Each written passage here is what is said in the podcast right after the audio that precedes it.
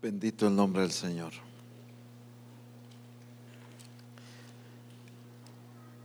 Lo que el Espíritu Santo nos ha estado enseñando y hablando, debemos entenderlo en todas las áreas en las que el Espíritu Santo quiere hacerlo para nuestras vidas. Por ejemplo, definitivamente el conocimiento del Señor es esencial. Conocer su naturaleza, entender lo que Él es, es vital. Hemos estado hablando de la característica de Dios, la naturaleza de Dios, eh, de amoroso, misericordioso, etcétera, compasivo. Es importante entenderlo y conocerlo a Él.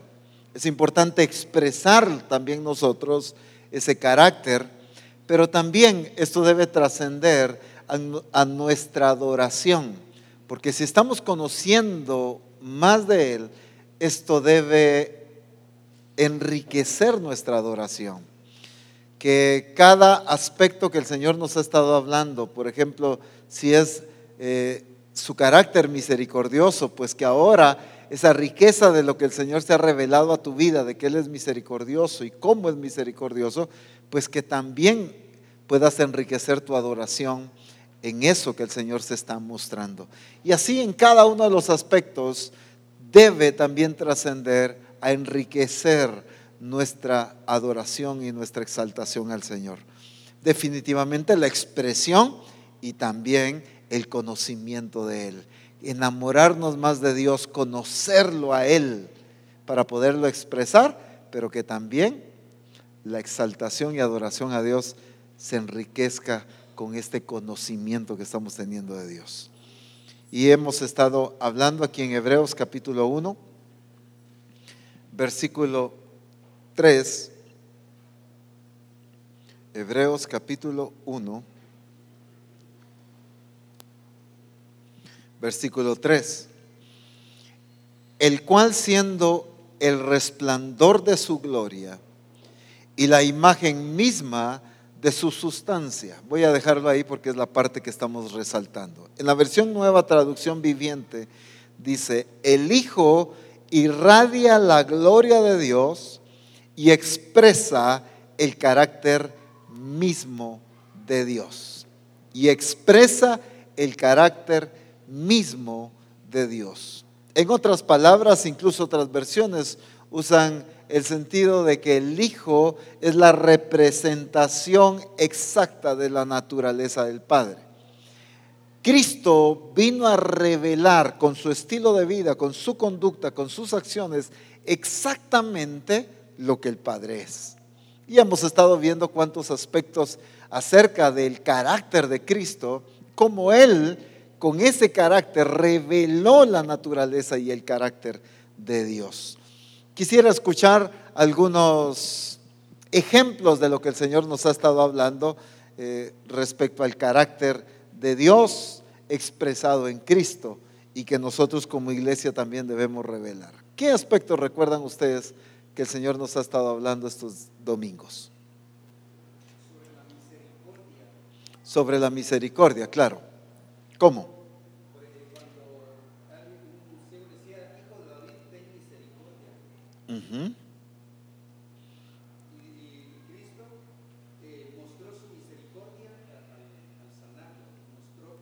Padre.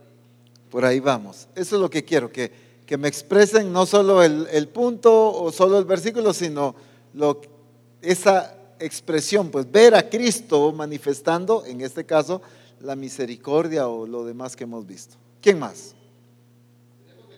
Hermana Susan. Dios es bueno porque no hay imperfección en Él. A eso se refiere utilizamos eh, pues varios versículos, pero uno de ellos es en Génesis capítulo 1 cuando el Señor decía, y vio Dios que era bueno.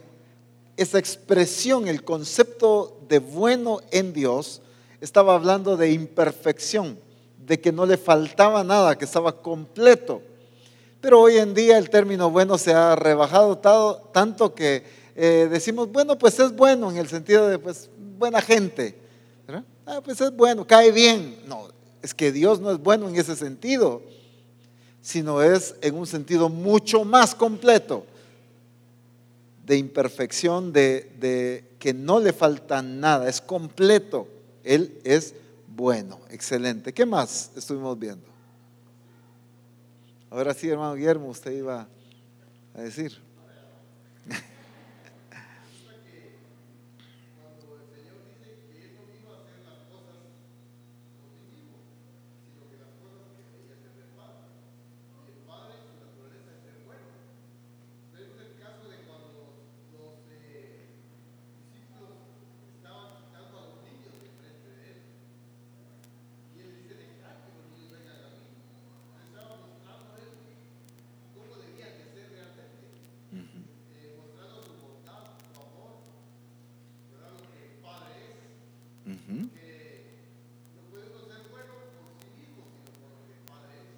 Así es. Muy bien. ¿Qué más? Compasión. Ajá.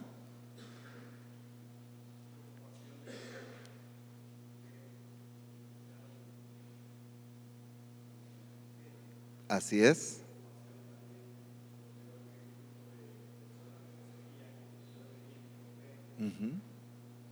Tuvo compasión de ellos, ¿sí? Excelente.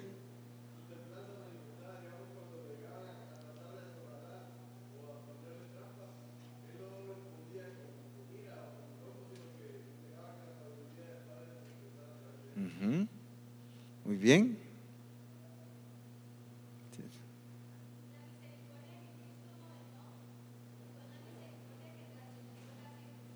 Ujú.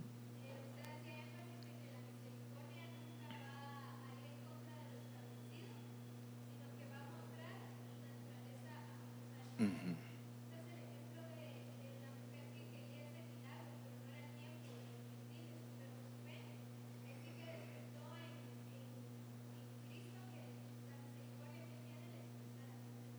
Es. ¿Qué se me hizo Cristian?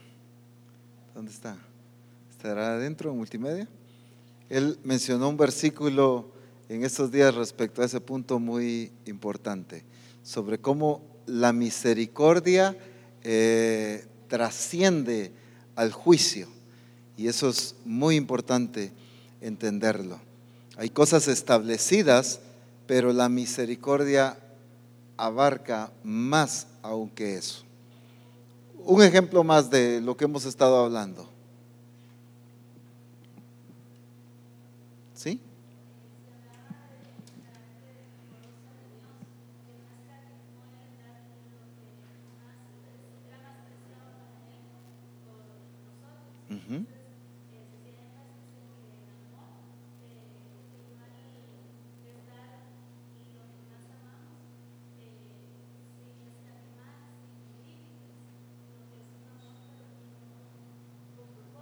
Así es, excelente. Muy bien. Veamos hoy uno de los aspectos, bueno, ¿cuál no? Pero importantísimos, fundamentales de la naturaleza de Dios, aunque todos los que hemos visto son sumamente preciosos e importantes. Isaías capítulo 6. Y esto definitivamente tiene que ver con naturaleza, pero también con una expresión del carácter de Cristo, de Dios, y de que nosotros debemos manifestarlo también. En Isaías capítulo 6, cuando el profeta tiene esta experiencia de ver a Dios sentado en su trono, el versículo 3 dice, y el uno al otro, hablando de los querubines que él vio, y el uno al otro daba voces diciendo, Santo, Santo, Santo, Jehová de los ejércitos, toda la tierra está llena de, tu, de su gloria. Santo, Santo, Santo fue la proclamación de los querubines reconociendo la santidad de Dios. Dice que los querubines se decían uno al otro. No era una cuestión de que nada más estaban cantando un coro, si nos estaban diciendo uno al otro, se decían santo. En otras palabras, Él es santo, Él es santo. Como que te estoy contando, aunque el otro lo sabía, pero te estoy contando, te estoy declarando que Él es santo, que Él es santo, que Él es santo. Y esta era la adoración y la exaltación que Isaías tuvo el privilegio de ver. Entre paréntesis, ¿cuál es la cita que mencionaste? ¿Qué dice?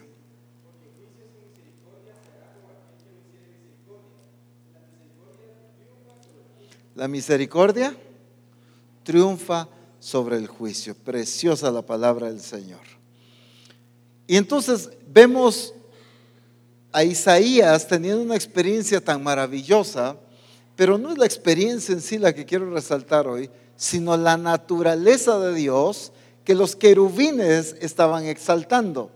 Estaban exaltando no un coro que habían aprendido y no algo que alguien había escrito, estaban exaltando la naturaleza de Dios, la santidad de Dios. Y me llamó la atención porque tanto aquí como en Apocalipsis se lee esta misma expresión o declaración eh, en cántico de la naturaleza de Dios. Santo, santo, santo. Y me hice la pregunta, ¿por qué no hay otra parte en la escritura que diga, por ejemplo, misericordioso, misericordioso, misericordioso? O bondadoso, bondadoso, bondadoso. O fiel, fiel, fiel. Sino la santidad de Dios es la única que se proclama de esta manera. Y por esta expresión muchos han dicho es que Dios es tres veces santo. Y no es que la escritura diga que es tres veces santo, porque en Él no hay diferentes niveles de santidad. Como aquellos famosos anuncios de detergentes o de cloros que muestran una camisa blanca, pero que de repente le muestran a usted la camisa blanca lavada con el cloro que están promocionando y es muchísimo más blanca que la otra no es esos niveles de santidad. Dios es santo. Él es santo. No es que es eh, un poquito más santo y ahora es más santo y es tres veces. No, Él es santo. Pero es precioso que se proclame la santidad de Dios. En Éxodo capítulo 15, versículo 11, solo quiero poner estos dos versículos como base porque creo que es algo ya sumamente entendido y claro acerca de la santidad de Dios. Éxodo capítulo 15 y versículo 11. ¿Quién como tú, oh Jehová, entre los dioses? ¿Quién como tú, magnífico en santidad, terrible en maravillosas hazañas, hacedor de prodigios.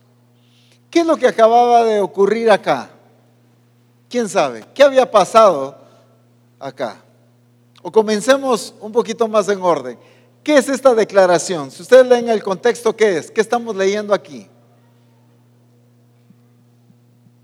Ah, todavía están revisando.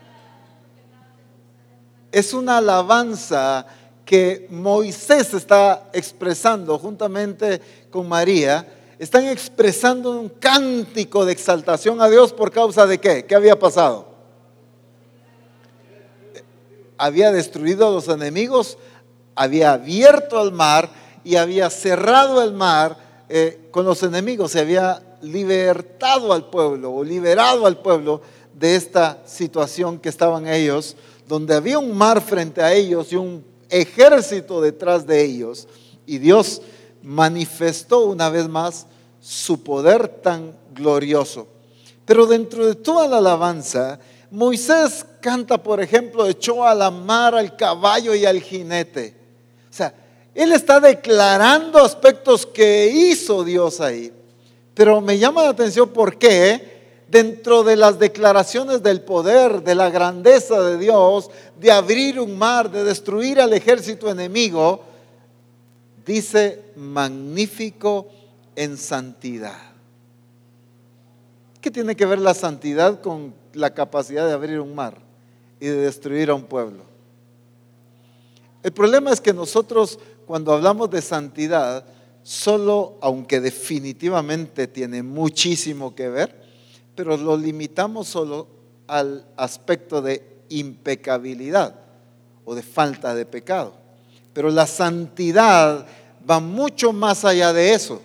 La santidad, cuando hablamos de la santidad de Dios, es toda su naturaleza, es la expresión y porque Él es santo es que hay verdad en Él.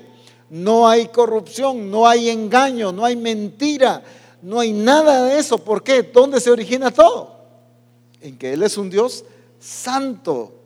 Su santidad es tan hermosa, tan gloriosa, magnífica, dice eh, Moisés acá.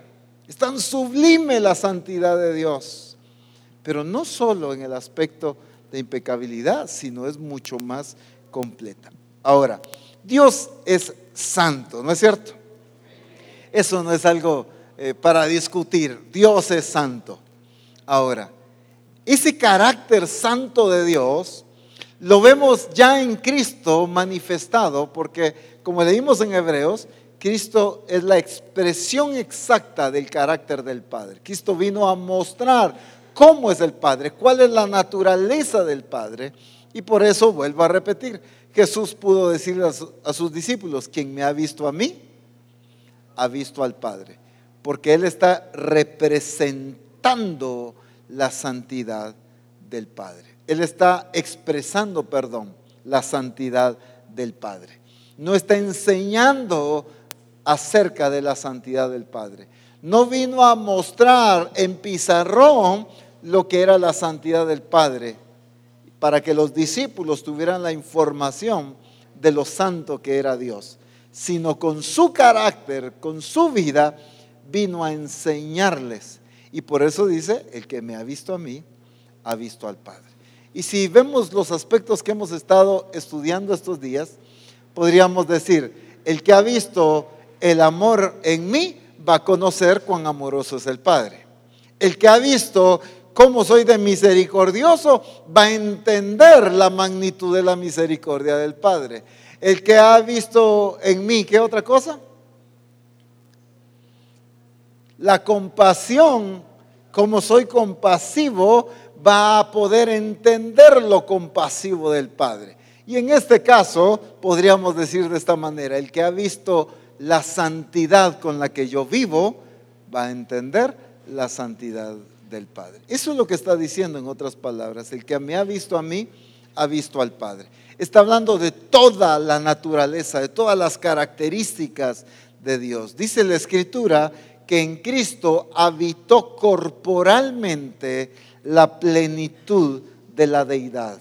Todo lo que Dios es, habitó en Cristo aquí en la tierra. Como hombre, habitó dice corporalmente la plenitud. Todo lo que Dios es, habitó en Cristo. Se manifestó y se expresó en la persona de Cristo.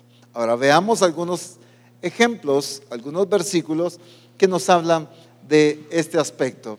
Aunque vamos a enfocar mucho sobre la santidad de Jesús en cuanto a sus acciones, a la falta de pecado. Dice Hebreos capítulo 4, versículo 15. Hebreos 4, 15. Porque no tenemos un sumo sacerdote que no pueda compadecerse de nuestras debilidades, sino uno que fue tentado en todo según nuestra semejanza, pero sin pecado. Que fue tentado en todo según nuestra semejanza, pero sin pecado. Hay gente que dice por ahí que, como la escritura dice que Dios no puede ser tentado, y como Cristo fue tentado, por eso Él no es Dios, dice, ¿verdad? Qué cosas más absurdas. Él fue tentado en el sentido de que se hizo hombre, y como hombre fue tentado. En su naturaleza humana, Él fue tentado porque no se aferró al ser, al ser igual a Dios, como dice Filipenses capítulo 2, verso 6, sino que se despojó a sí mismo, tomando forma de siervo, hecho semejante a los hombres. En esa condición de hombre, él fue tentado. Pero lo hermoso que nos dice aquí Hebreos es que dice, no tenemos un sumo sacerdote que no pueda compadecerse de nosotros. Otras versiones dicen que no nos comprenda. ¿Qué significa eso? ¿Por qué Dios puede entender las situaciones que nosotros vivimos? Cuando hablo de entender las situaciones que vivimos, no me refiero a entender que, bueno, pues entiendo que tú estás pecando y no, no, no, no, no me refiero a eso. Sino dice que tenemos un sumo sacerdote que es capaz de comprendernos, porque Él, estando en la misma condición que estamos nosotros, fue tentado en todo, pero sin pecado. Entonces Él puede entender lo que significa experimentar estas situaciones, pero Él nos demostró que a pesar de que fue tentado en todo, no se halló pecado en Él. Dice la escritura también, en Primera Juan capítulo 3, verso 5.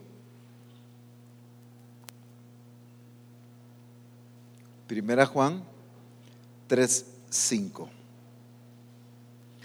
Y sabéis que Él apareció para quitar nuestros pecados. Y no hay pecado en Él. ¿Quién escribió esto? Juan. ¿Qué Juan? ¿Quién era Juan? Alguien que estaba muy cerca de Cristo. Se recostaba en su pecho. Alguien que tuvo una relación muy íntima con el Señor, muy cercana pues, muy estrecha con el Señor. Y entonces él puede dar testimonio no hay pecado en él. Yo estuve cerca, yo caminé con él, yo comí con él, dormíamos en el mismo lugar, eh, andábamos en la misma barca, eh, nos relacionábamos con las mismas personas. Yo viví con él y puedo dar testimonio, en otras palabras, que en él no hay pecado. Es que es fácil entender la falta de pecado pero en alguien que no conozco, pues. Pero el asunto es cuando conocemos bien a una persona, cuando nos relacionamos con una persona. Entonces, Juan, a pesar de esa intimidad, de esa cercanía, de esa relación tan estrecha que tenía con Jesús, él podía dar testimonio. Yo lo he visto en otras palabras en todo ámbito, en todo tipo de relación, en todo tipo de circunstancias. Prácticamente eso es lo que está diciendo Juan. Yo pude verlo en todas circunstancias y en él no hay pecado. No hay pecado en él.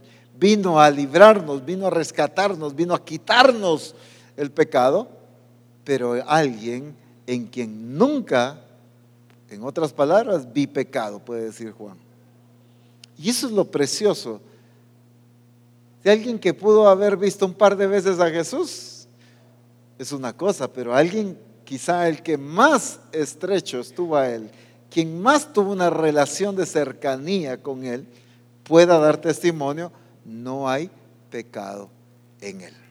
Ahora, sigamos viendo otros aspectos de esta naturaleza de Cristo o ese carácter revelado. En 2 Corintios capítulo 5, versículo 21. 2 Corintios 5, 21. Dice, al que no conoció pecado, por nosotros lo hizo pecado, para que nosotros fuésemos hechos justicia delante de Dios en él. Al que no conoció pecado. ¿A qué se refiere con no conoció pecado? No fue hacedor. ¿Qué más?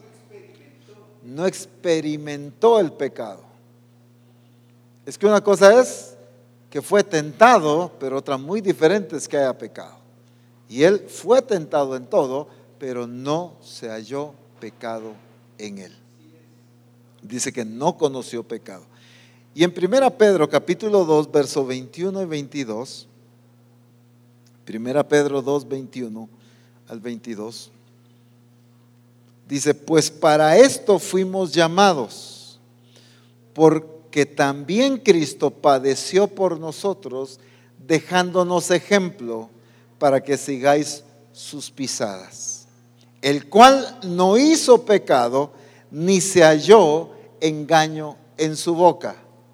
Entonces, Cristo padeció y nos dejó ejemplo para qué? ¿Qué significa eso? Para que sigamos sus pisadas. Que andemos como Él anduvo, ¿qué más? Que hagamos lo mismo, que Él ya trazó el camino. Prácticamente el Señor se convirtió en qué? En nuestro modelo a seguir. Y entonces Él dice, así como Él anduvo, yo ya les dejé el ejemplo para que ustedes sigan el camino, sigan las pisadas que yo les mostré ¿Pero qué? ¿En qué aspecto?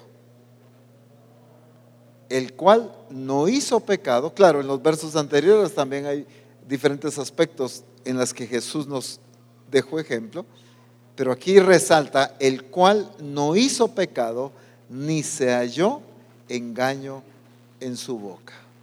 Qué hermoso. Y aquí es donde voy a lo extenso de la santidad de Jesús, revelando la santidad del Padre. No solo fue la falta de pecado, sino que tampoco hubo engaño, hubo pureza, fue genuino. Hay muchos aspectos que tienen que ver con la expresión del carácter de Cristo que se derivan de la santidad de Jesús. Por causa de su santidad, hubo, eh, él fue muy genuino, él fue muy puro, en todas sus acciones, en su forma de hablar, en su forma de conducirse, en su forma de tratar a los demás, en su forma de, ¿qué? de relacionarse, en su forma de predicar, en su forma de servir, en su forma de obedecer la voluntad del Padre. En todo expresó santidad. Pero la santidad no es el aspecto aquel de que se aguantó pecar, sino la santidad es que pudieron venir circunstancias estuvo expuesto a circunstancias, pero en él no hubo esa cuestión de, oye, no, me voy a aguantar, me voy a aguantar, no caer. ¿Los convierto en pan esas piedras o no las convierto? No fue eso, pues. Y hoy le llamamos santidad al hecho de habernos aguantado el no haber cometido un pecado. Uy, me aguanté, es que mire, estuve a punto, pero no lo hice. Ay, estoy viviendo una vida santa. No, es que aquí está hablando de la expresión de una naturaleza, no de la capacidad de resistencia al pecado, pues, sino está hablando de un estilo de vida, una naturaleza expresada. El, el diablo tentó a Jesús y Jesús no le vemos aquí un conflicto de que lo hago, no lo hago, de que lo movían, no lo movían. Sencillamente vemos en Jesús que corrigiendo, ubicando, porque esa es su naturaleza, la santidad. A ese punto es el que Dios quiere llevarnos como iglesia. No a esa capacidad de resistir en el sentido de, de aguantarme, no hacer, sino a la expresión de la naturaleza santa del Señor. Es pura expresión de genética. Y entonces cuando hablamos de genética, no se está haciendo ningún tipo de esfuerzo no está haciendo ningún tipo de, de, ¿qué? de mentalidad ahí para lograr algo. La, genética se expresa sola. No es un tipo de lucha espiritual, sino la, naturaleza se expresa. ¿Decías? Es naturalmente la expresión. Es que dice eh, alguien de ustedes, ay Dios, pero miren este niño, jamás vio a su abuelo, pero las mismas cosas del abuelo hace. ¿No es cierto? Si nunca, no lo está haciendo porque lo vio, no lo está haciendo porque repitió, porque alguien le enseñó a hacer así, lo está haciendo por genética. La genética se expresa. A eso es lo que debemos llegar. La expresión del carácter de Cristo es una expresión de, la genética, de la naturaleza de Cristo en nosotros. Y quiero que veamos algunos aspectos eh, quizá un poquito diferentes, aunque quizá lo obvio hubiera sido analizar eh, Mateo capítulo 4 y, las la tentación en el desierto con Satanás, definitivamente es uno de los aspectos que resaltan en cuanto a que Jesús fue tentado. Pero quiero, que veamos otros aspectos en cuanto a, a lo que Jesús estuvo expuesto en diferentes áreas. No estoy diciendo que no hay ahí en Mateo capítulo 4 este aspecto que no eh, sirva para nada. La cuestión es que por el tiempo tampoco podemos abarcar tanto el día de hoy. Y quiero concentrarme en aspectos diferentes, cotidianos en el estilo de vida de Jesús. Es que la tentación de Jesús la hemos reducido a sencillamente ese tiempo en que Satanás estuvo tentando y proponiéndole estas diferentes situaciones como convertir las piedras en pan, como lanzarse de lo alto del templo, como ver todos los reinos del mundo y desear y adorar a Satanás. No solo es eso, la tentación en Jesús no se limitó a estos tres aspectos, sino Él fue expuesto a diferentes circunstancias, pero me encanta la actitud, la pureza, la sobriedad, la templanza. Y aquí se expresan muchos aspectos en Cristo para mantenerse firme dentro del propósito de Dios. Por ejemplo, quiero que vayamos viendo algunas eh, circunstancias en las que Jesús fue expuesto, por así decir, o, o vivió, experimentó, le rodearon pues. Juan capítulo 6, verso 15.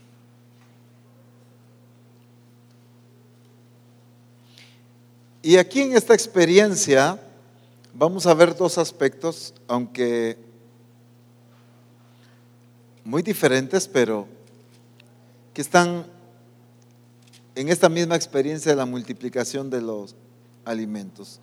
En Juan capítulo 6, versículo 15, vamos a leer primero. Estoy entendiendo que ustedes ya conocen el contexto de esto, que fue la multiplicación de los peces y los panes y le dio de comer a los cinco mil hombres. Versículo 15 dice, pero entendiendo Jesús que iban a venir para apoderarse de él y hacerle rey, volvió a retirarse al monte el sol. Miren, este milagro fue tan tremendo que la gente fue tan cautivada y dijo, no hombre, la gente empezó, yo no sé ni qué comentarios, qué opiniones, eh, quién empezó a organizar algo ahí, pero la actitud de la gente era tomar a Jesús y hacerlo rey. Hacerlo rey humanamente dentro del concepto de reyes humanos. No era el concepto de rey que él venía a establecer. Sin embargo, ellos, por ver el poder, yo no sé si lo que pensaron fue, aquí nos rayamos con un rey así, nos va a mantener alimentados toda la vida. Yo no sé qué fue lo que los movió. Lo cierto es que Jesús entendió la intención, pudo discernir la actitud de ellos de hacerlo rey. Ahora, veamos este aspecto.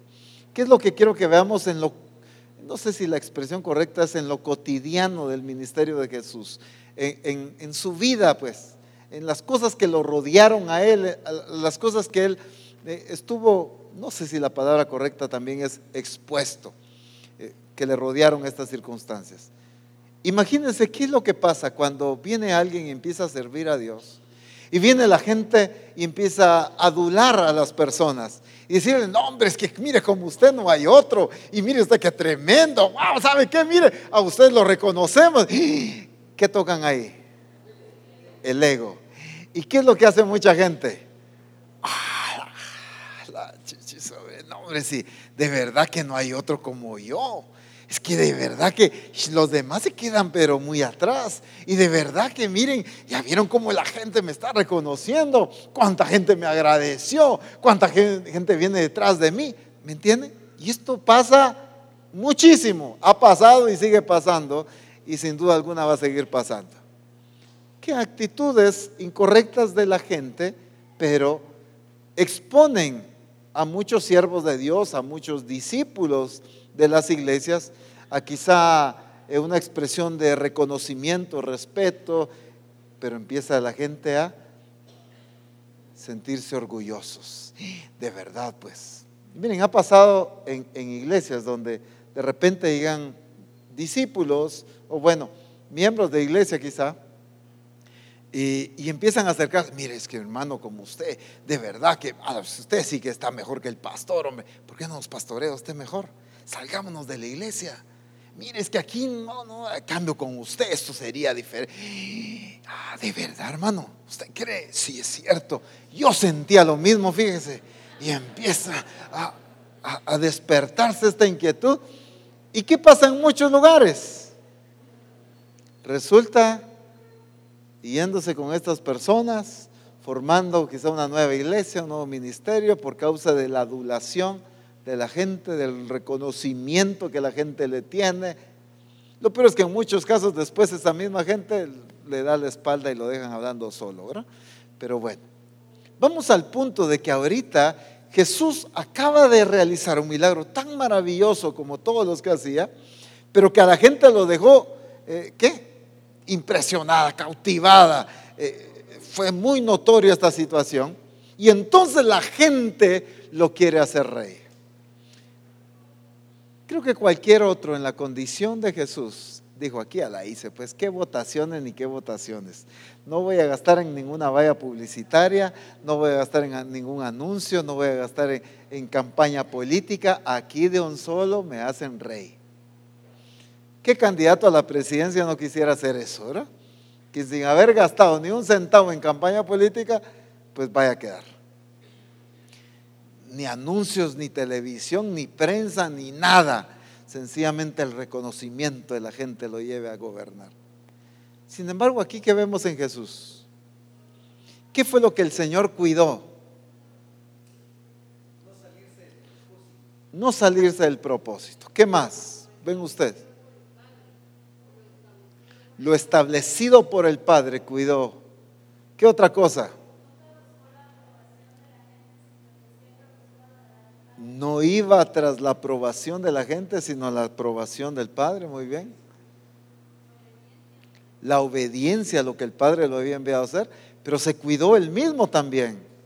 Es que aquí no, estos me quieren hacer rey. Y entonces él tiene la actitud de qué? Dice que se apartó y se fue al monte, ¿qué? Solo. Ala, miren, alguien humanamente, pensando así muy carnal, dijera, pero ¿qué Jesús cómo desaprovechó la oportunidad?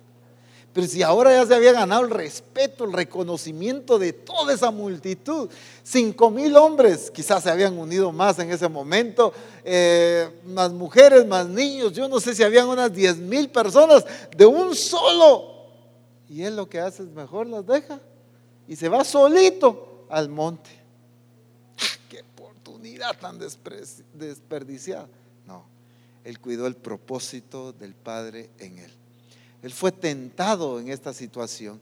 Él fue expuesto, por así decirlo, lo rodeó una circunstancia, pero él se mantuvo firme porque él es santo.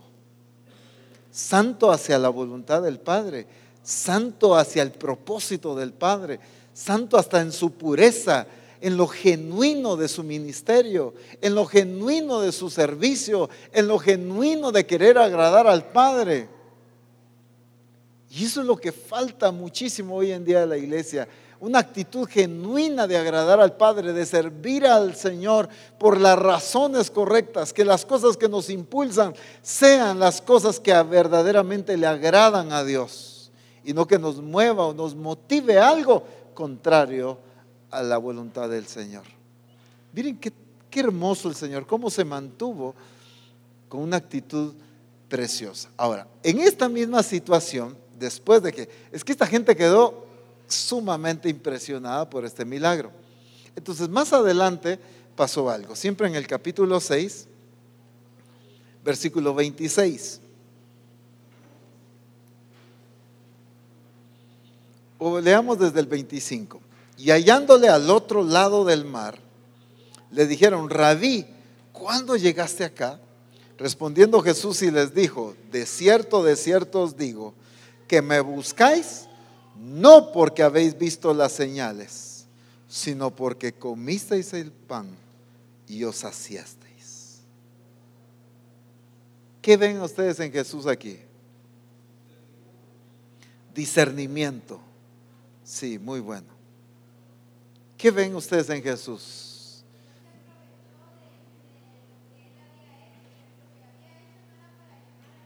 Lo que había hecho no era para llamar a la gente. No se aprovechó de que la gente estaba confundida. La gente empezó a seguirlo a él por razones equivocadas. Y lo santo en el carácter de Jesús, en la pureza en su servicio, en su agrado al Padre, no, no hizo que él en ningún momento se aprovechara. Aquí, esto aquí ya la hice pues de un solo, aquí unos 5 mil, 10 mil, no sé cuántos habían ahí, 15 mil, saber. De un solo. Sin embargo, vemos aquí una expresión de santidad en el Señor, no en el sentido que cayó porque vio no sé qué, no, no, no solo en eso, sino aquí se expresó su carácter santo en el diseño del Padre, en la voluntad del Padre, pero también su santidad en cuidar a la gente, en ubicarla, en corregir a la gente. La gente había sido, eh, por no haber entendido correctamente lo que Jesús estaba revelando a través del milagro, porque Jesús estaba revelando al Padre y no sencillamente formando una comunidad que comiera de gratis. Mientras que la gente dijo, aquí ya la hicimos, mejor sigámoslo. Está bonita la enseñanza y nos da de comer gratis. No, hombre, aquí no nos movemos. ¿Qué es lo que pasa en muchas iglesias que empiezan a utilizar formas de atracción como empezar a dar de comer a la gente? Uf, es que miren, empiezan a darle de comer a la gente, ahí va a tener a la gente todo el tiempo. Y ahí está, déjenles de dar de comer. Y no los vuelve a ver usted. Porque la gente muchas veces sigue por las razones incorrectas. Y entonces Jesús pudo discernir esto, cuidó él su ministerio, cuidó el agrado del Padre, cuidó y ubicó a la gente en la actitud equivocada que tenía pero ¿por qué surge todo eso? Porque Él es santo. Porque Él se mantuvo santo en su carácter, se mantuvo santo en el propósito, santo en lo que lo motivaba, santo en lo genuino y en lo verdadero que era. Es que el asunto es que la santidad del Señor tenemos que verla y entenderla como, eh, vuelvo al ejemplo de la camisa blanca. Usted viene y, usó el, quizá el mejor cloro, el mejor detergente, lo que haya sido, y usted trae una camisa blanca, pero así impecable, ¿verdad? Así reluciente de blanco. Y usted trae su camisa blanca y se sienta a comer con los hermanos y come, ¿cómo come usted con esa camisa blanca? No quiere que le vaya a salpicar algo. No quiere que se manche. Llega un hermano todo sudado y lo llega a abrazar y usted siente su camisa blanca, dice usted. Todo lo que pasó una semana lavando y lavando la camisa para que alguien solo con que le ponga la mano en la espalda ya le dejó todo sucio. Y muchas veces hemos visto la santidad como esa camisa blanca que hay que andarla así, que nadie la toque, que no se relacione con nadie, que nadie lo vea, que no hable con nadie, que no haga nada porque se puede manchar, porque está delicada, algo la salpica y ya se ensució. No, así no es la santidad del Señor. Él es incorruptible. Él no se, no se daña, no se arruina su carácter, no se contamina su intención, su corazón no, no, no, no cambia es susceptible a las circunstancias. Y por eso, eso era lo que los fariseos no entendían cuando él se sentaba a comer con pecadores y con publicanos, diciendo, hombre, ¿cómo es posible? Porque ellos si se relacionaban con pecadores, terminaban pecando igual. Porque el concepto de santidad de ellos era como esa camisa blanca, que para que se mantenga blanca tiene que estar aislada, que no se junte con nadie. Apartado totalmente. No es ese concepto de aquellos que eh, dicen que viven en santidad, mejor se van a un, a un monte allá, a un, ¿cómo le llaman a esos? Eh, a un monasterio, a un no sé qué más, apartados de la civilización, cero tecnología, cero relación con los demás, porque el concepto de santidad es como esa camisa blanca, que una pringuita ya la arruinó. Una manchita se rozó con algo y ya se, ya cambió. No. Jesús, el concepto de santidad de Jesús era relacionarse con pecadores y él no se manchaba pues no lo salpicaba el pecado de los demás. No era influenciado, no se ensuciaba por, por juntarse con alguien. Porque una mujer pecadora fuera y le lavara los pies y le ungiera sus cabellos, no quedaba él contaminado de pecado. Ese es el concepto de santidad del Señor. A ese es el concepto de santidad que el Señor quiere llevarnos. No un concepto de santidad donde, no hermanos, no nos relacionemos manténgase en oración todo el día y hablando lenguas, ni siquiera voltee a ver a ningún lado porque no saque peca, hermano. Cuide su actitud. No, eso no es. Ese no es el concepto de santidad. El concepto de santidad es una expresión de una naturaleza que es incapaz de ser contaminada, incapaz de, corromperse, incapaz de ensuciarse, incapaz de mancharse. Y entonces por eso él estaba expuesto a esta situación, expuesto a cualquiera. Su carácter no cambiaba. Su intención, su pureza, lo genuino, la verdad en él no se alteraba. ¿Por qué? Porque él es santo y estaba expresando la santidad del Padre. Y vemos diferentes aspectos, como también en Mateo capítulo 16, una experiencia tan conocida cuando Jesús está mostrándole o hablándole o explicándole a los discípulos respecto a la necesidad que era que el Hijo del Hombre fuera entregado y padeciese mucho y fuera crucificado y muerto. Jesús les, les, está enseñando a los discípulos que Él iba a padecer y que Él iba a morir. Pero entonces, aquí en Mateo capítulo 16, 21, desde entonces comenzó Jesús a declarar a sus discípulos que le era necesario ir a Jerusalén y padecer mucho de los ancianos, de los principales sacerdotes y de los escribas, y ser muerto y resucitar al tercer día.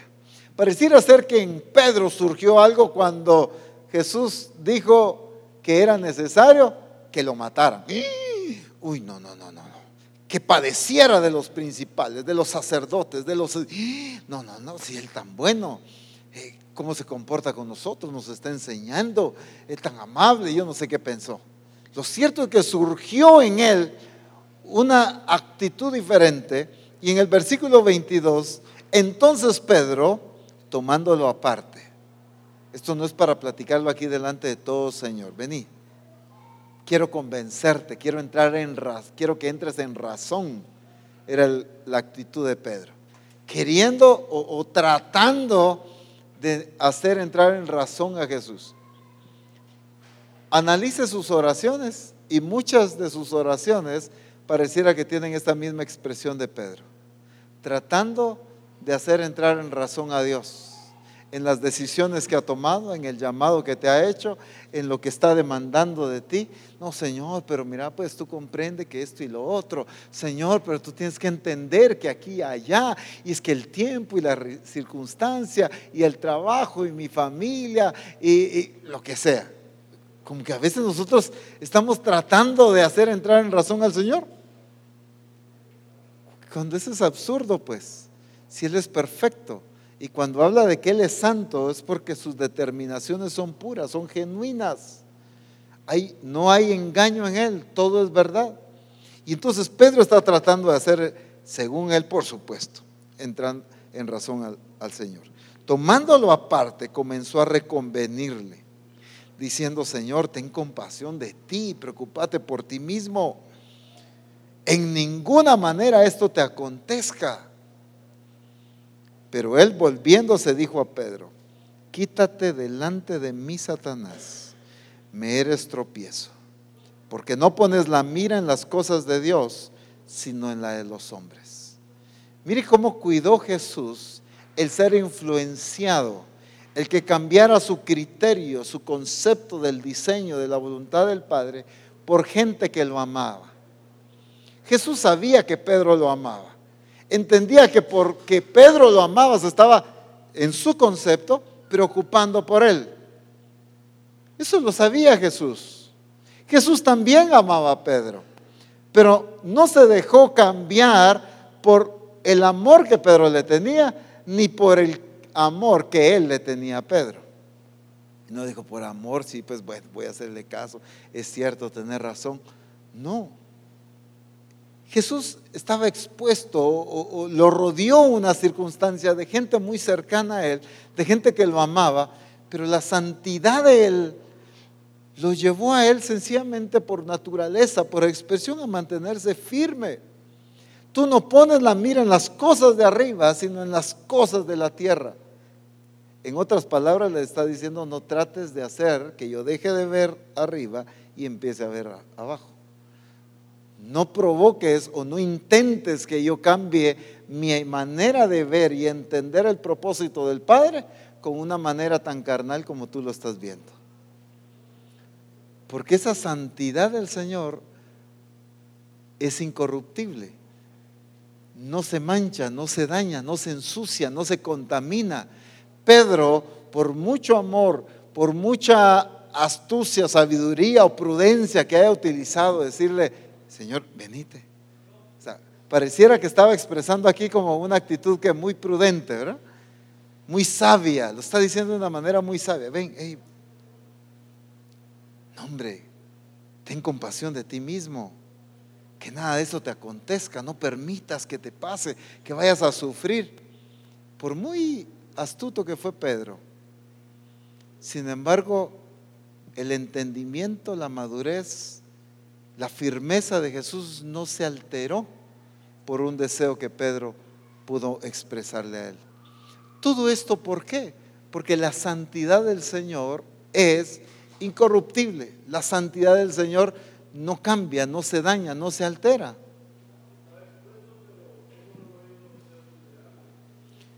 Así es. Estaba expuesto, pero no lo hizo ser vulnerable. Jesús estaba expuesto, no sé si la palabra o si me ayudan a, decir una palabra mejor. Expuesto me refiero al sentido de que circunstancias que lo rodearon, ¿verdad?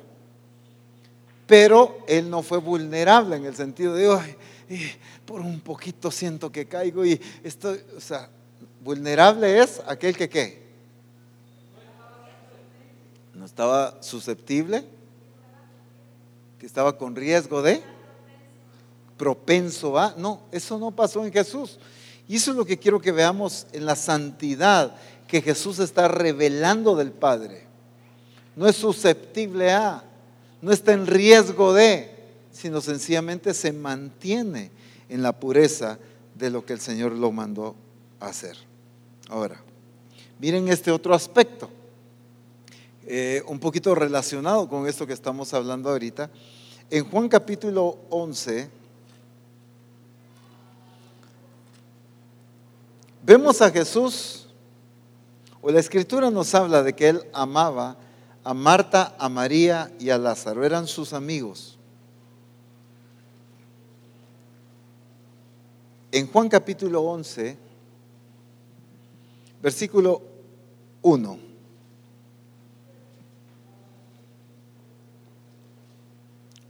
Estaba entonces enfermo uno llamado Lázaro de Betania, la aldea de Marta y María su hermana. María cuyo hermano Lázaro estaba enfermo, fue la que ungió al Señor con perfume y le enjugó los pies con sus cabellos.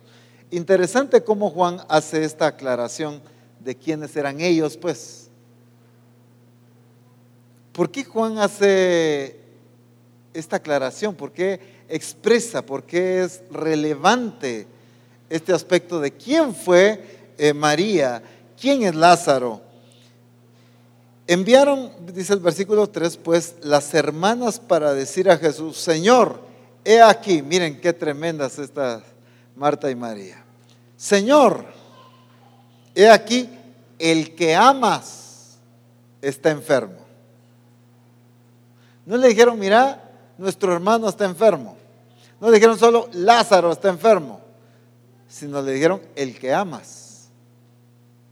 El que amas está enfermo. ¿Quién se lo mandó a decir? Las hermanas de Lázaro. ¿Quién era María? Según el versículo anterior. La que había derramado el perfume y había enjugado sus pies con sus cabellos. Había limpiado los pies de Jesús con sus cabellos, con sus lágrimas. Una mujer que le demostró su pasión, su amor, lo ungió un reconocimiento tan maravilloso,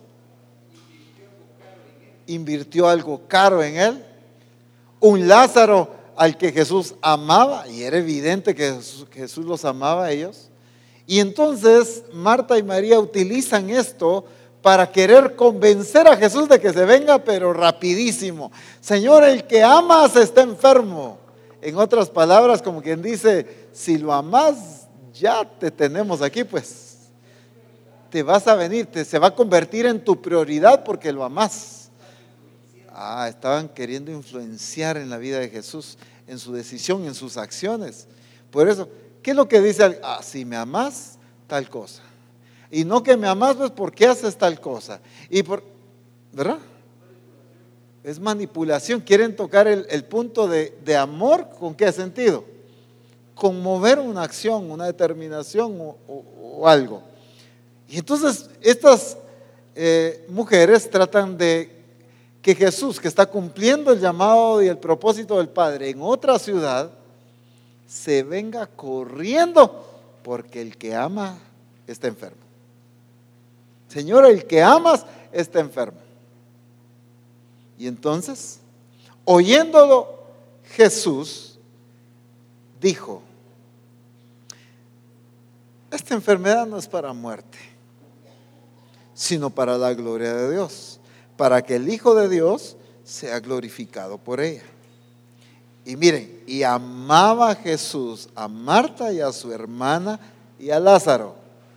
Vuelve a resaltar, sí los amaba Jesús. Luego, bueno, cuando yo pues que estaba enfermo, ¿qué hizo? Salió corriendo porque había que demostrar que lo amaba. Es más, amaba a Lázaro, sí, pero también aquella mujer que había invertido tanto en ungirlo a él que derramó el frasco de, alabastro, ese perfume, que le demostró tanta pasión que con su mismo cabello limpió los pies. No, hombre, miren, ¿cómo es que Jesús no, no cambió el propósito del Padre? No, no se dejó influenciar. Eh, voy a utilizar una palabra, espero darme a entender. No se dejó comprar, pues, por acciones o por sentimentalismos. No alteró la voluntad y el propósito del Padre por un, emocionalismo, un sentimiento hacia las personas que, lo ayudaron, aquella persona que, lo bendijo tanto, esta persona que le honró ante todos aquellos pecadores que tal vez apenas estaban creyendo en Él y esto lo, lo llenó de gloria ante toda esa gente que estaba en la mesa cuando esta mujer llegó a ungirlo. Miren cuántas cosas. Él no se sintió comprometido con nada de eso. Los amaba sí, pero eso no movió el accionar de Jesús, sino dice, oyó pues que estaba enfermo y se quedó dos días más en el lugar donde estaba. El llamado de Marta y María era urgente. Señor, el que amas está enfermo, está a punto de morir. Es más, el reclamo de las dos cuando Jesús llegó fue el mismo. Si hubieras venido, mi hermano no hubiera muerto, pues por eso te mandamos a, llamar con urgencia. Por eso te dijimos que era el que amabas, pues y hasta ahorita te apareces. ¿Me entienden? El reclamo de ellas expresa también la intención de cuando lo mandaron a llamar. O sea, lo que ellos querían era que viniera antes de que se muriera. Sin embargo, Jesús entiende el propósito del Padre puede discernir y entiende que esto no es para muerte, sino para que el Hijo de Dios sea glorificado. Él entiende que todo esto va a llevar a que Él fuera glorificado. Y entonces, en vez de ser manejado, todavía se quedó dos días más ahí. Y después de esos dos días es cuando le dice a los discípulos, bueno, vamos allá. Ya era el momento. Llegan con Lázaro, las hermanas le hacen el reclamo de si hubieras venido antes, mi hermano no hubiera muerto. Pero ahora ya lleve pues, ahora ya es de cuatro días. Imagínense, no sé cuántos días se tardó Jesús al final del todo, porque cuando le mandaron a avisar estaba enfermo, pero cuando llegó ya llevaba cuatro días enterrado. No sé cuántos días pasó todavía enfermo antes de morir. Entonces, los dos días que se quedó extras, más los días que le llevó el regreso, no sé cuántos días sería el fin. Lo cierto es que no era porque Jesús fuera así como, y este me quiere manejar y yo no voy porque no quiero ir. Y no voy porque le voy a enseñar que no me están manejando. No, no era eso. Es que la santidad de Él es incorruptible. Su santidad, su propósito, su corazón, lo genuino de Él no podía ser alterado. Su obediencia al Padre no podía ser manipulada. Su deseo de agradar al Padre no podía ser cambiado. Él entendió el propósito y se mantuvo en el cumplimiento del propósito. Él sabía que esto era para que Él fuera glorificado y entonces se mantuvo dentro del orden para que eso sucediera, pues.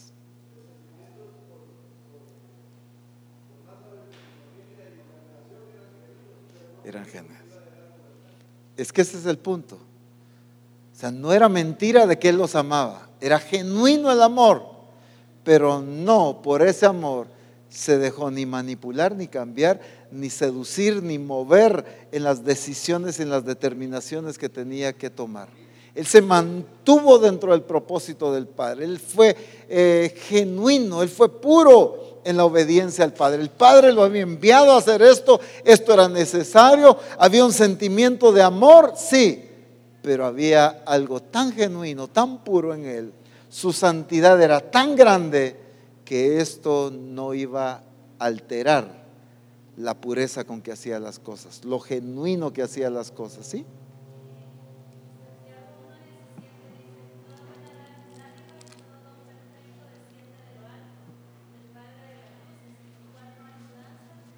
Ni sombra de variación.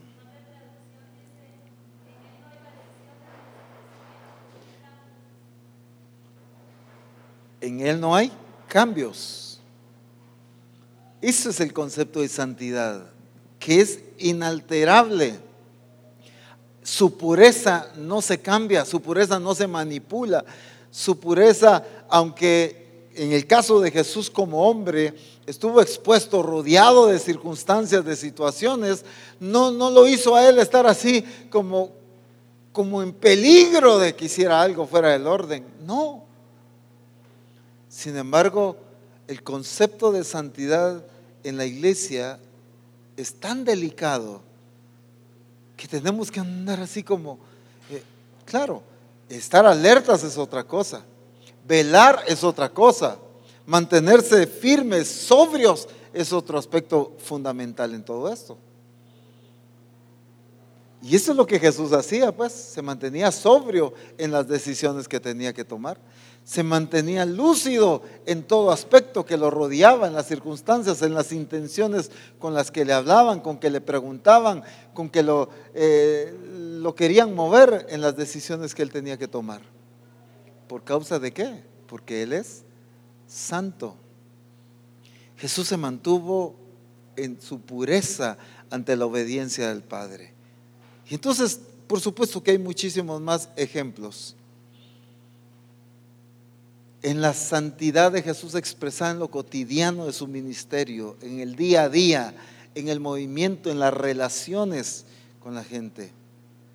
Fíjense que en otra ocasión, en Mateo capítulo 5, Jesús está enseñando y obviamente esta palabra está llevando a una corrección a quienes lo están oyendo. Y en este caso pues habían fariseos escuchando el mensaje. Mateo capítulo 15. Mateo 15.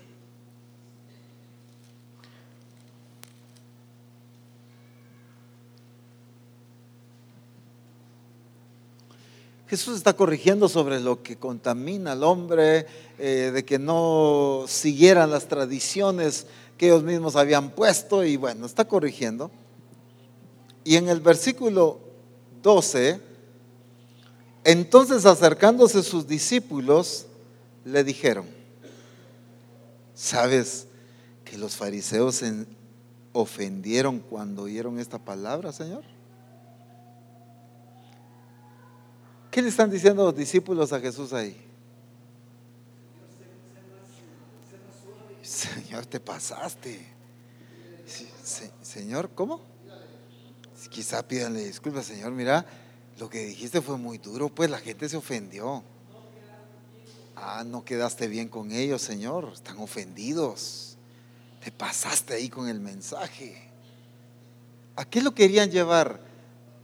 Pues vamos a este ejemplo. ¿A qué estuvo expuesto el Señor ahí? A que se acomodara a la gente. A que hubiera un cambio en la pureza del mensaje que estaba dando. Los discípulos no entendieron esto correctamente y quisieron eh, quizás sembrar en el corazón de Jesús de que estaba hablando demasiado duro. Y entonces, Señor, ya así más tranquilito, pues se ofenden, se van. Un mensaje más light, pues, porque si se ofenden, se van. Y al final lo que queremos es que más gente, pues, más seguidores, Señor. Eh, no es cierto que si se ofenden, se van. Y lo que quieres es seguidores. Cambiemos el mensaje, pues, les diste muy duro. Más simpatizante. Y ahí está el punto si hubiera degradado el mensaje, la palabra. Sin embargo, ¿qué cuidó él? Estaba hablando de Isaías, pero definitivamente por la dureza del corazón de ellos, por eh, las tradiciones tan aferradas que ellos se mantenían, obviamente con razón se ofendieron, pues, porque ellos estaban totalmente er, erróneos, incorrectos en su actuar. Pero Jesús, por eso, cambió el mensaje.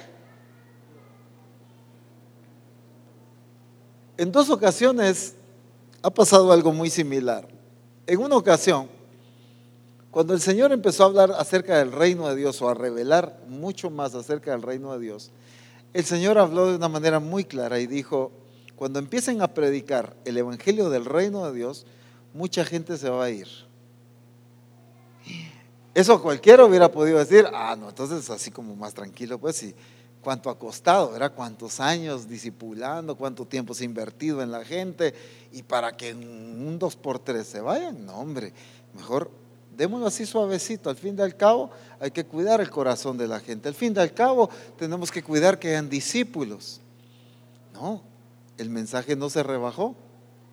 Se predicó como el Señor empezó a mostrar desde ese momento y tal como el Señor lo había dicho. Gente se ofendió y dijo, no, aquí muy duro, pues. No, aquí demasiado desafío, aquí demasiada demanda, aquí mucha... Y entonces mejor se fueron. Pero por eso había que cambiar el mensaje. En otra ocasión, otro ministerio, no de la misión, un ministerio muy reconocido, dijo, miren ustedes, el Señor se está moviendo en medio de ustedes, hay mucha madurez, pero miren, para que se dé un crecimiento como debe darse, hay que rebajar el mensaje. Están predicando muy duro, tienen que diluir el mensaje. Eh, cuenten más historias, así como Jesús hacía con las parábolas, nos dijeron. Así, miren, Jesús contaba historias y ahí la gente entendía. Cuando veo que las parábolas era para que no entendieran no era para que entendieran, sino para que no entendieran. Porque en la parábola estaba escondida la revelación de la vivencia del reino de Dios. Entonces, ¿cómo es que el enemigo siempre trata de que diluyas el mensaje? De cambiar la enseñanza. Empiezas a evangelizar a un familiar y quizá el familiar se pone más duro. Entonces dice, uy, no, pero si le estoy hablando la verdad y se pone duro, mejor hay que hablarle más suavecito. Mejor cambiémosle el mensaje. No, sigue hablando la palabra del Señor. Es que la palabra es viva y eficaz y más cortante que espada de dos filos, dice la Escritura. Así es la palabra del Señor. Pero miren la pureza, la santidad del Señor en cuidar el mensaje, no en dejarse manipular o engañar, no, no hubo falsedad en él, no hubo engaño en él. No cupo ese engaño, no cupo esa situación en él por causa de su santidad, de que él es santo y estaba expresando la santidad del Padre. Por lo tanto, es cierto, se ofendieron aquellos, pero esa era la palabra, ¿vas? Que tenía que ser dada. Esa es la clase de santidad que el Señor quiere que nosotros expresemos y manifestemos. Dios nos ha llamado a ser una iglesia que viva de una manera santa, como lo dice la palabra del Señor. Dice en primera Pedro capítulo 1 verso 15 y 16. Primera Pedro 1 15 al 16. Sino como aquel que os llamó es santo sed también vosotros santos en toda vuestra manera de vivir, porque escrito está, sed santos porque yo soy santo. La santidad del Señor es algo que lleva a otros a ser santos como Él. La santidad del Señor no es algo que lo aísla a Él y que lo separa para que miren los demás cómo salen la santidad de la iglesia debe llevar a otros a vivir en santidad. Así como la santidad del Señor nos llama a nosotros como iglesia a ser santos.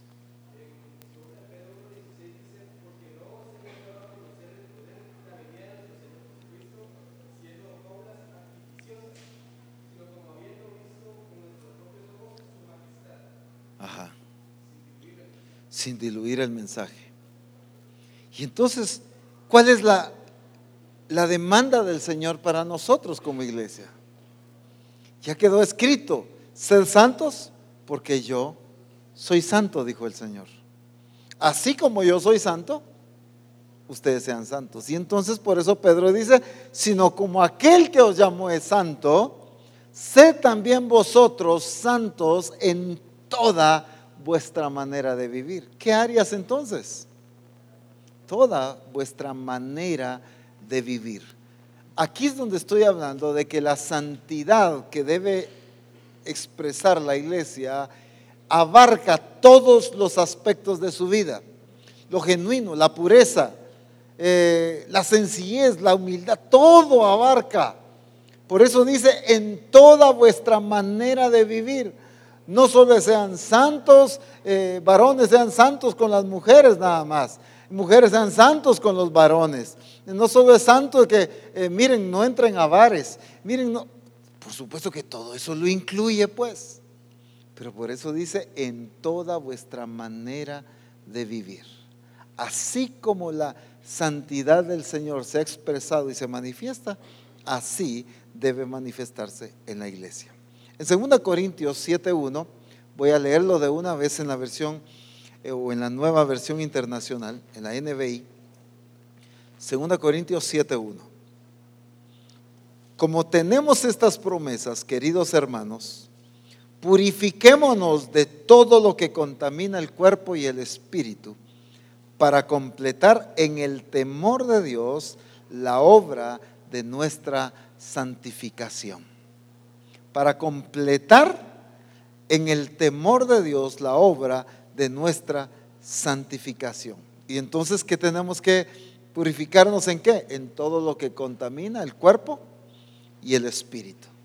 Es ese proceso, esa eh, obra de santificación en nosotros, que nosotros en el temor de Dios vamos a completarla.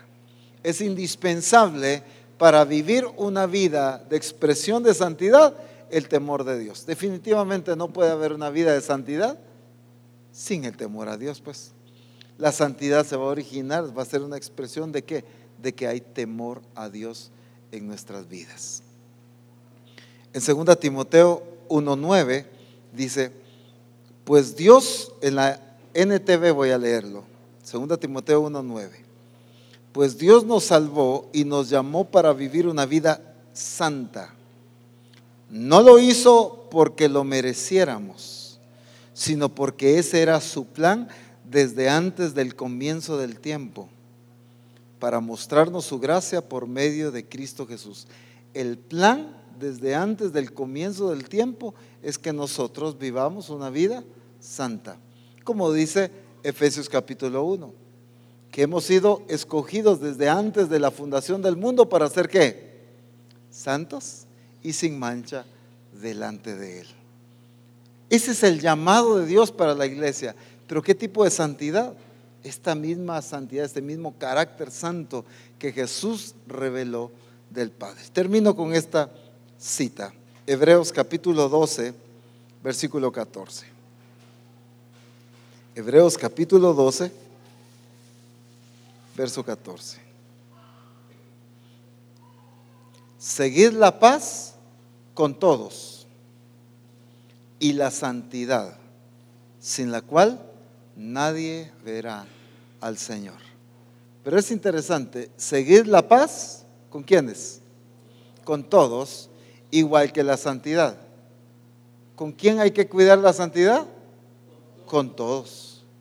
En nuestras relaciones tenemos que cuidar la santidad. La vida de cuerpo tiene que fundamentarse en cuidar la santidad con todos. Eso debe y va a llevar a una vida correcta de cuerpo de Cristo. Cuando en las relaciones en la amistad, en el compañerismo, en todo hay una correcta expresión de santidad en unos a otros. Por eso dice, seguir la paz, y voy a decirlo así, seguir la santidad también con todos. Procurad pues la santidad. Fomenten la santidad en las relaciones unos con otros. La vida de la iglesia es que no se trata de ser santo solo yo. No, no voy a cuidar mis pensamientos, yo borro esto, yo quito esto. No, no, sino en mis relaciones con los demás. Cuidar que ese compañerismo, que esa amistad, que esa sonrisa, que ese abrazo, que esa relación que hay sea una expresión de santidad. Que no haya engaño, que no haya pureza que no haya, que haya pureza. Por eso en las escrituras encontramos una expresión que el apóstol Pablo utiliza, con ósculo santo, dice. O sea, que se saluden de beso, pero con un beso que haya santidad en ese beso. Y no con aquel que quizá aprovechó, mm, ay, para sentir ahí, ¿verdad? Es, no, hombre, ¿qué es eso? Hermanos, es que de verdad se utiliza la relación de amistad, de compañerismo, muchas veces de una iglesia y se aprovecha para sentimientos y expresiones totalmente fuera del orden. Cuando hasta en el saludo de beso, hasta en, una, en todas las relaciones, por eso dice, sigan la santidad con todos, sigan la paz con todos, porque en las relaciones debemos cuidar que haya pureza, que sea genuino lo que hay en medio de nosotros. Platicábamos con muchachos, aunque lo, eh, no sé si lo mencioné el jueves, el día de la reunión del ministerial estábamos platicando con algunos jóvenes de acá de la sede acerca de lo genuino que era Jesús eh, con sus discípulos y específicamente mencionamos el ejemplo de Juan. ¿Cómo es que Juan se recostaba en el pecho de Jesús? Hermanos, ustedes ven eso hoy, ¿qué pasa? Imagínense un hermano ahí después tratando de recostar aquí en mi pecho y solo. ¿Qué diría la gente? Uy, uy, uy, apóstol, usted sí ya se salió. Ese hermano saber dónde anda, hombre. ¿Qué intenciones tiene? ¿No es cierto que se pensaría de esa manera? ¿No es cierto que se, que se llegaría a conclusiones totalmente fuera del orden? Ahora, Ciertamente ha habido un uso incorrecto de la relación entre la iglesia. Ciertamente ha habido falsedad, ha habido engaño, ha habido ese aprovechamiento, eh, esa tergiversación, tantas cosas. Sí, lo ha habido. Pero ¿a qué clase de relación de vida de cuerpo quiere llevar el Señor a su iglesia? A una vida de expresión de santidad. Que si van a ver a alguien abrazando a alguien, no, mm, este saber con qué. No, pero a eso es lo que nos quiere llevar el Señor. Pero debe comenzar en nosotros expresando una vida de santidad.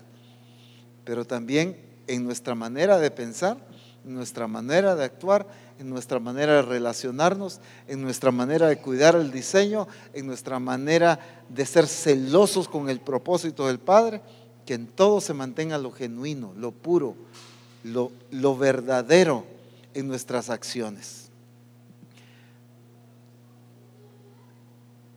algo tan feo en, muchas iglesias es que quizá tienen acciones que Dios ha demandado, pero quizá la pureza en su corazón no es la genuina. Hay en muchos casos falsedad, hay propósitos que los motivan eh, fuera del orden de Dios, cosas que los impulsan a accionar y, uno ve así superficialmente y son acciones dentro del reino, pero quizá lo que originó no fue correcto. Eso es porque no hay santidad. Y debemos cuidar que esa santidad se exprese hasta en lo que surge en nuestro corazón. Eh, la pureza, lo genuino, lo verdadero de nuestras acciones que se manifiesten en todos. Ahora, entonces volvamos al punto inicial. ¿Cómo es Dios de santo? ¿Es santo Él? ¿Qué tan santo es Él?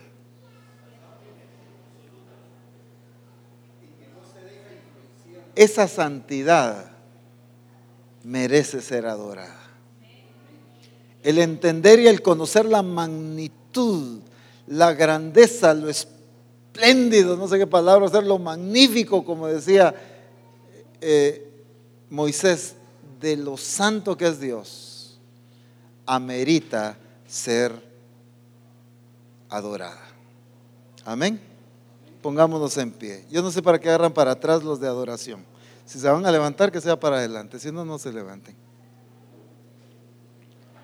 Es para adorar a Dios, para exaltar al Señor, la santidad del Señor. ¿Qué tan santo es Dios? Lo voy a decir de esta manera, no porque el tuyo sea diferente al mío o algo así, sencillamente por el reto. ¿Qué tan santo es tu Dios? Escucha bien la pregunta, ¿qué tan santo es tu Dios? ¿Qué tan santo es el Dios en el que tú has creído, al cual tú sirves, al cual tú buscas, el cual es tu modelo a seguir? ¿Qué tan santo es Él? Con razón aquellos querubines, entendiendo la magnitud de la santidad del Señor, podían decir, Santo, Santo, Santo, Jehová de los ejércitos, toda la tierra está llena de su gloria.